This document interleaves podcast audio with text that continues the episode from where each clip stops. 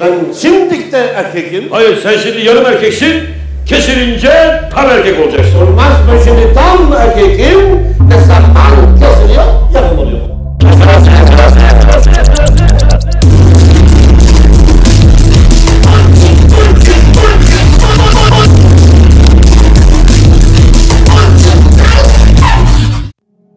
Bir çocuğun vücudu üzerinde yapılan her türlü kalıcı değişiklik beden bütünlüğüne aykırıdır ve bir insan hakları ihlalidir.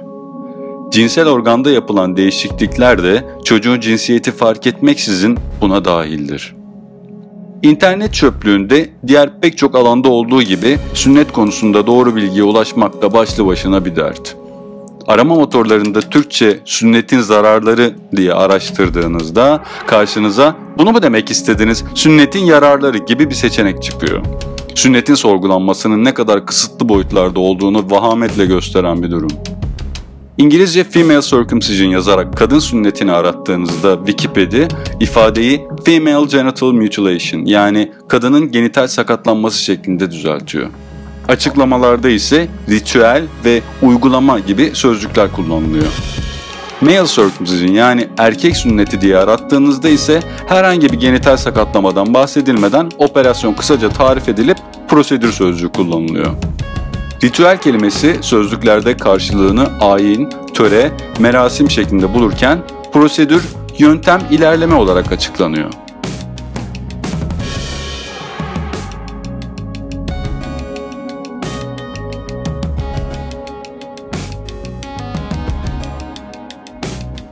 Gördüğünüz gibi kız bebekleri kesmek ilkel bir ayin, erkek çocukların cinsel organını sakatlamak ise basit bir işlem olarak ifade ediliyor. Arama motorlarının yolundan gidip sünnet sözcüğünü kullanmayarak erkeğin genital sakatlanması diye arama yaptığınızda ise karşınıza ilk çıkan sonuçlarda yaptığınız hata düzeltiliyor ve sünnet önerisi getiriliyor. Yani internet diyor ki erkeğin genital olarak sakatlanması diye bir şey yok. Sünnet denir ona. Erkek güçlüdür, sakatlanmaz. Olsa olsa sünnet olur. Anadolu kültüründe erkek sünneti doğal ve normal bir şey olarak düşünülürken hatta ve hatta hiç üstüne bile düşünülmezken kadın sünneti büyük çoğunluk tarafından tamamen barbarca görülüyor. Bu konuda hakkını vermek lazım. Kadının genital sakatlanmasının sonuçları hemen hemen her zaman erkeklerinkinden daha ciddi ve şiddetli oluyor. Aynı zamanda kullanılan yöntemlerde de ülkeden ülkeye ciddi değişiklikler görülebiliyor. Kimi toplumlarda cinsel organ kızgın demirle dağlanır, kimilerinde tamamen kesilir, kimilerinde de evleninceye kadar muhafaza edilmek üzere dikilirken, kimi toplumlarda amaç yalnızca kan akıtmak olduğundan organa bir iğne batırılıyor.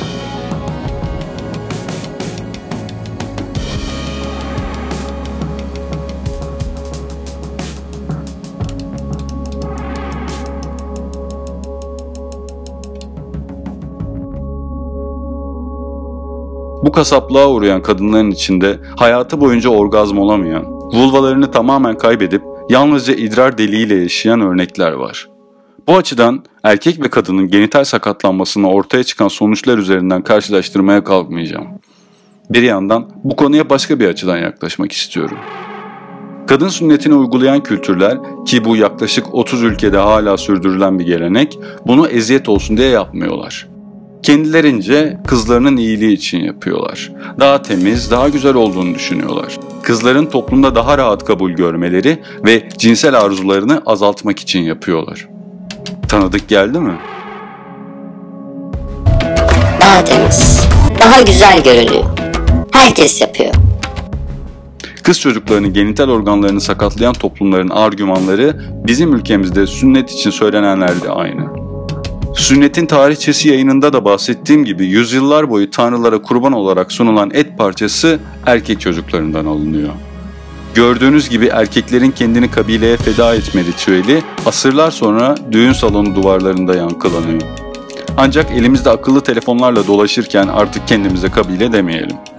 Bu ilkel gelenekleri de mümkünse ufak ufak sorgulamaya başlayalım. İlkel gelenek demişken Metsize Bipe ritüelinden de bahsetmek isterim. Aşırı muhafazakar Yahudi topluluklarında bebeği sünnet eden haham kesme işi bitince organı ağzına alarak kanını emer. Organı ağzına alarak kanını emer. Organı ağzına alarak kanını emer. Bu işlem bizim kulağımıza ne kadar ilkel ve garip geliyorsa onu uygulayan cemaatin gözünde o kadar normal ve gerekli. Metzisa pipe sonucu hahamın ağzından bebeğin açık yarısına pek çok bakteri ve kimi zaman da herpes virüsü geçebiliyor.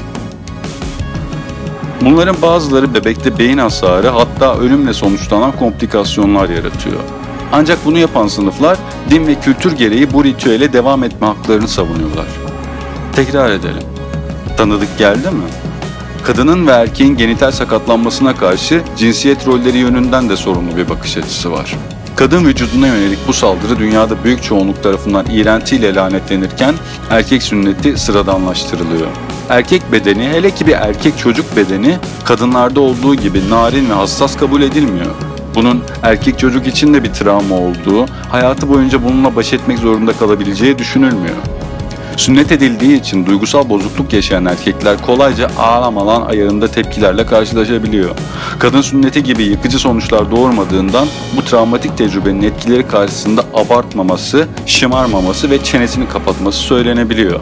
Günümüzde erkek ve kadınlara biçilen roller her yönden bertaraf edilmeye çalışılırken sıra bir türlü erkek sünnetine ve sünnetin erkek bedeninde yarattığı yıkıma gelmiyor.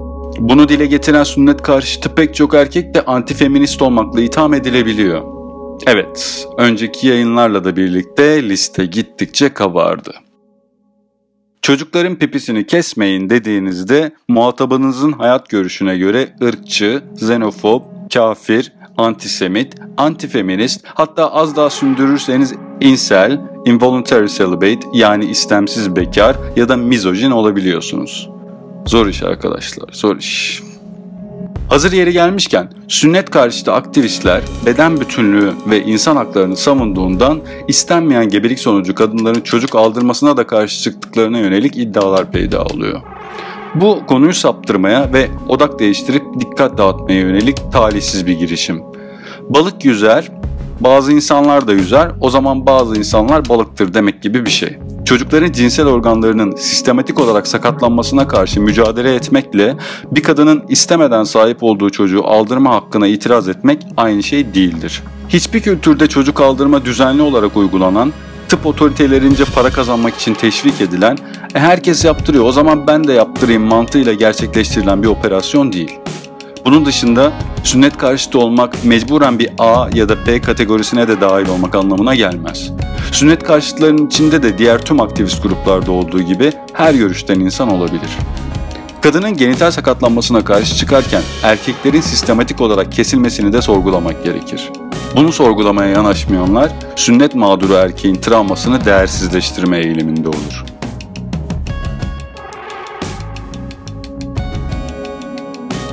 Hemen burada şunu açıklığa kavuşturmak isterim. Amacım elbette acı yarıştırmak değil.